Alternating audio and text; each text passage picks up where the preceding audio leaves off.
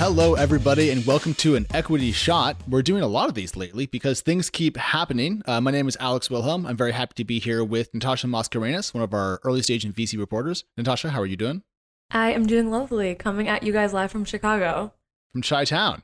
We also have Danny Crichton on the horn. Danny, how are you doing? It's a Monday. It's a Monday, but it's it's not a bad Monday. Usually Mondays are complete garbage. I think we all agree. But last night, the news gods came to us with a package with a little bow on it entitled Qualtrics, a package I haven't unwrapped since late 2018. So I'm a happy kid. So let's just jump into the news, shall we? Why are we here? Well, SAP is going to spin out Qualtrics through an IPO, which is something they stole from us back a couple years ago. They're going to retain a majority stake. So let's go ahead and do some first impressions about this before we dig into the numbers. Danny, first take. News drops last night. You jump on the blog and start writing. What was going through your head? Well, it's it's extraordinarily unusual, right, for a large tech company, particularly one like SAP, which is generally very deliberate, right? It's a German uh, multinational, very very kind of strict culture, from what I hear.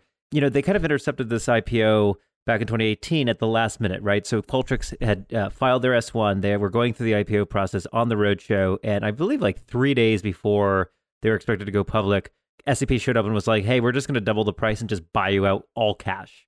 And that was actually, I mean, we say two years ago, we say 2018. It's actually late 2018. It, it's not even yes. been two years. It's like 19 months, right? And now we're finding out that after 19 months, they're like, you know, we, we paid 8 billion for you.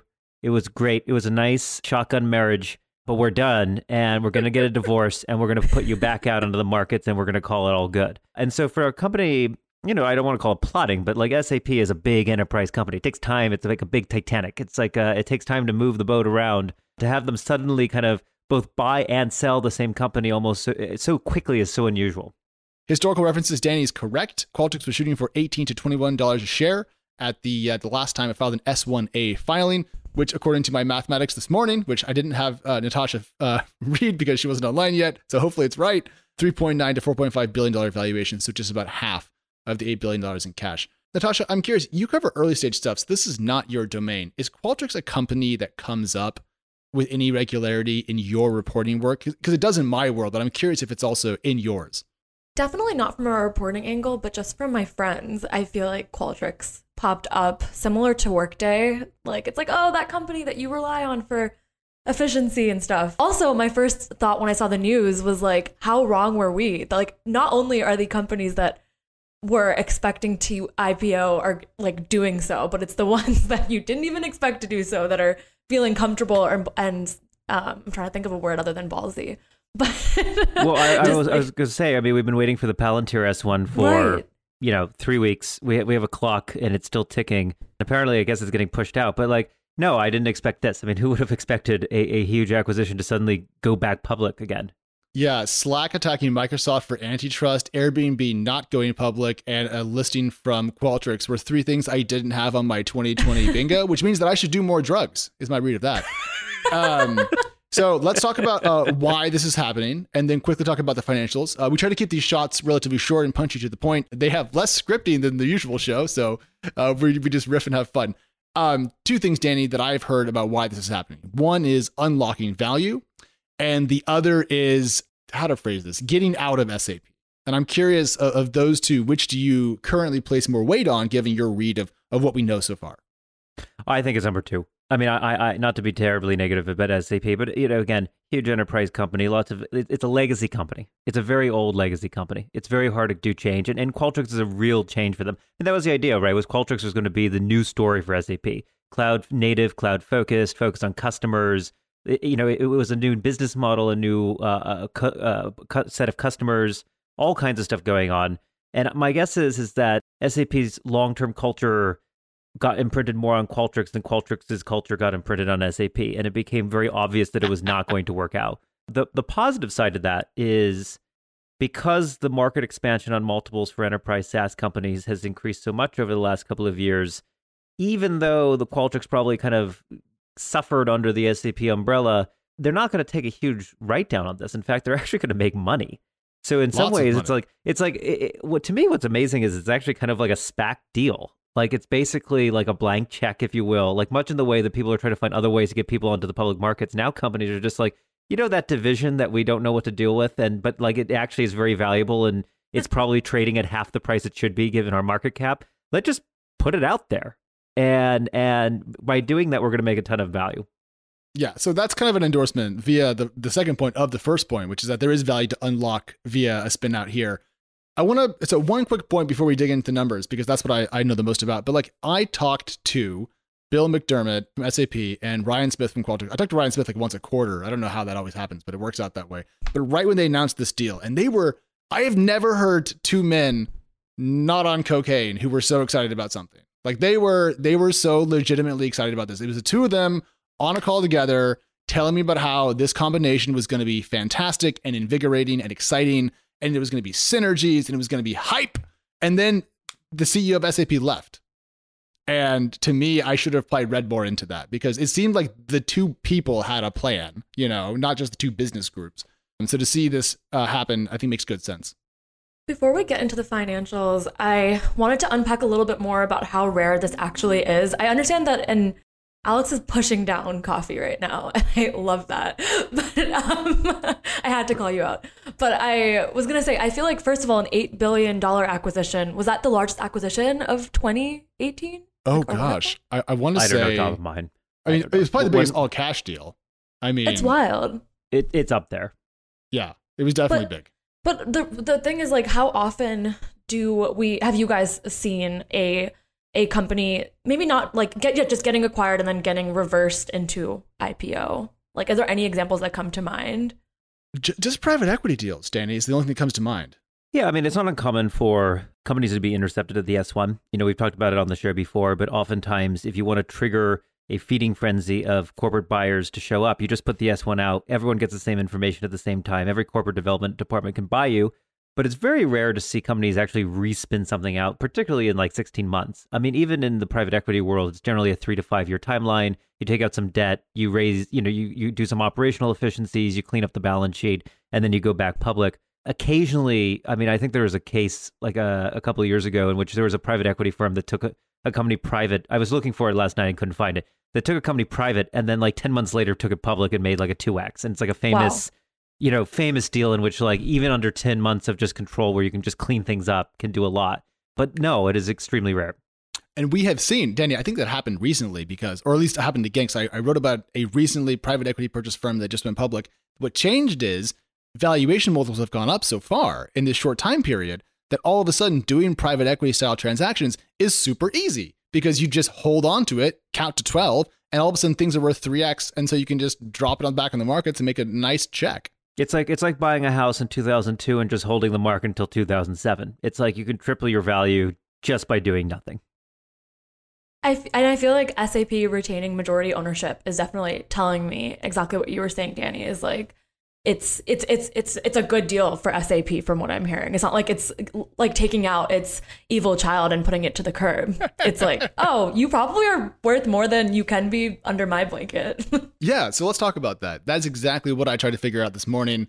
Luckily for us, SAP reported earnings today, which gave us a brand new number for Qualtrics's size. And that number was, as I read my notes, 168 million euro, which is just under 200 million USD for the currency nerds out there, which means that they're on a run rate of just about 800 million dollars. So for my piece, I went with 800 million because I'm lazy. And what's really neat is if you look at the Bessemer Cloud Index today, the mean company, the average, had about a 30, uh, 35% growth rate and about a 71% gross margin. Qualtrics had a 34% growth rate and their old gross margin was 75%. So right in that range, we had some kind of metrics to look against.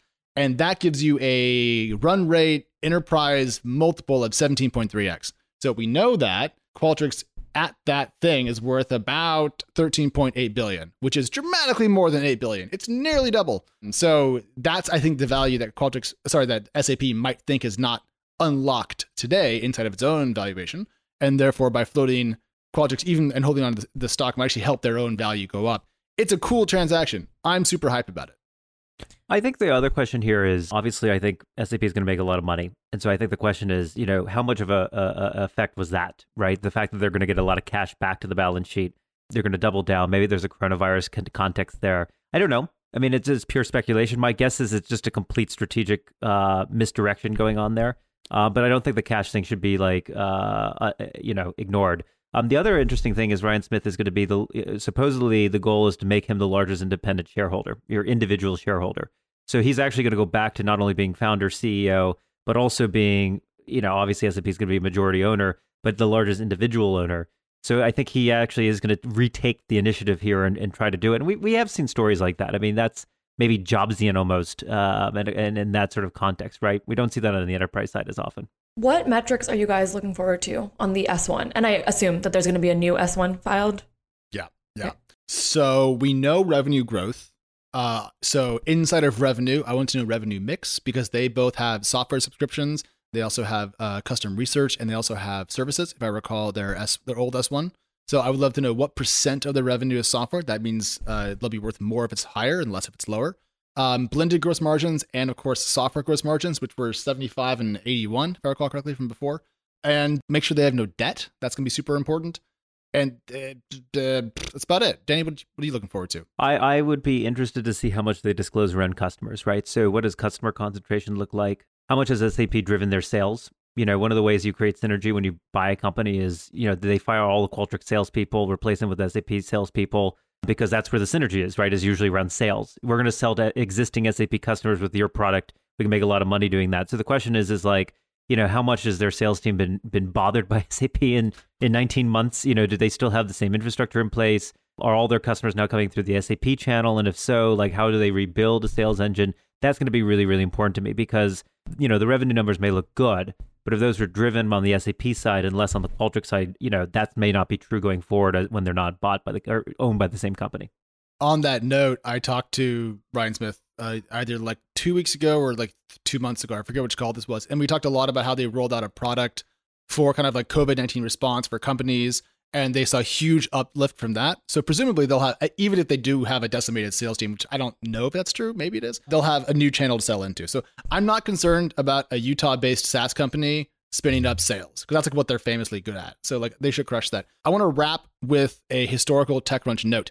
So back in like 2014, 2015, somewhere in there, my first stint at TC, I was assigned this boring boring company I hadn't heard of from Utah called Qualtrics for an interview. And I was kind of peeved about it because I didn't know who the hell they were. Everyone else was getting like Facebook, Twitter. And they were, Alex, you get Qualtrics. And I was like, ah, I had to learn about this company. And I was like, okay, it's actually pretty cool. And the interview went uh, uh medium well. And, but I'm just so glad now in retrospect, I got assigned the interview because it got me kind of an early look at a company that we still talk about, you know, five, six years later. So it's fun uh, to see how when TC gets it right and puts people up on stage that are going to be like regular news stories for the next decade, I want to say, somewhere in there. Well, I, I, will say I did manage to find an archival photo of you and Ryan Smith on stage at Disrupt for the story last night. Uh, yeah, and, and thank God our image search actually worked for once at TechCrunch.com. Yeah, you know what? Screw you, Danny. Everyone's using so. Everyone's I will say, I will say, you you were thinner back then. Nope, definitely you looked a lot, back then. You looked a lot better back then. That's not true at all. Danny is so I well I have some news to break. Danny's fired from the show. Um, this is now the Natasha and Alex chat about why Danny is shit hour. Uh, and actually, no, it's worse. It's worse than you think, Danny, because most of the photos of me on Getty are just I'm just porcine and um, porcine. What a word! What a you. word! And now that I've lost a lot of weight, I'm just in awe of all the pictures of me on the internet. But that's neither here nor there. Ladies and gentlemen, Qualtrics, uh, when we have the S1, we will, of course, bring it to you. All the numbers, all the stories, all the faff, all the fun. Uh, but until then, Equity, we are out and we're back uh, Friday morning. Talk then.